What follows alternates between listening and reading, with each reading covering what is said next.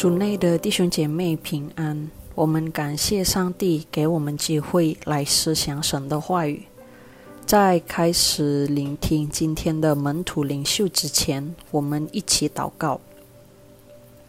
我们在天上的父，我们感谢神赐给我们的机会来聆听神的话语。后面的时间，求圣灵带领我们在聆听和思想的时候。能够明白神在我们生活的旨意，感谢神，我们祷告奉主耶稣基督的名祈求，阿门。门徒领袖取之于读经运动，今天的主题是成为光。阅读经文取之于以赛亚书第六十章。从被掳之地回归后。犹太人已不再经历到往日大为王和所罗门王时代的繁荣辉煌。尽管他们还能够重建耶路撒冷城和其中的圣殿，但他们所重建的圣殿已经不如所罗门王时代所建造的圣殿如此辉煌壮观。因此，在六十章一节那句。星奇发光，因为你的光已经来到。耶和华的荣耀发现照耀你，不仅仅是指向犹太国的复兴，主要是指向成为世界之光的主耶稣及弥赛亚。对照可以看约翰福音一章九节、八章十二节和九章五节。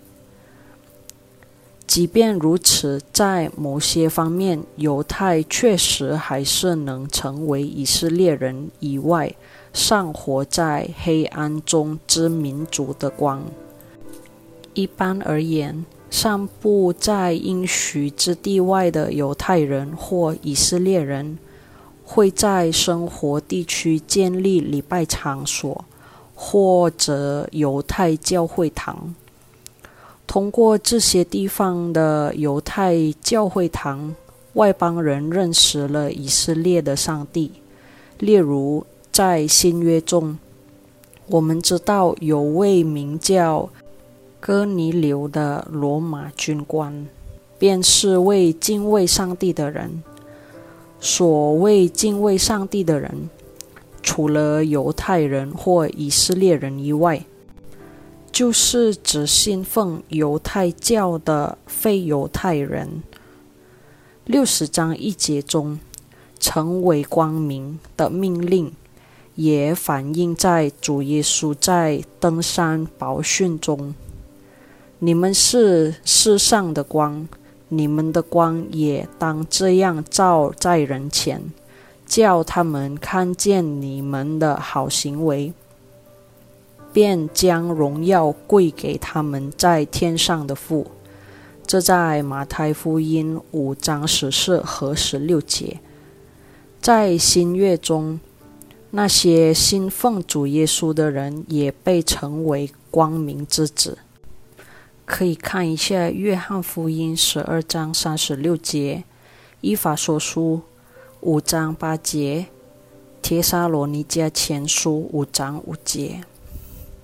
如果主耶稣是真光，那么我们这些扮演光明之子的人们，通过圣灵更新的生活方式，要把我们所接受的光，就是基督为人类所预备的救恩，与他人分享。成为光是每个已接受真光的人应有的自然反应。您。是否也接受了光呢？您是否习惯了与周围的人分享光呢？我们的生活要成为别人的光，作为别人的祝福。我们生活中所做的事情要为了荣耀神的名。通过这样的生活，我们才能把光分享给大家。我们一起祷告：神啊！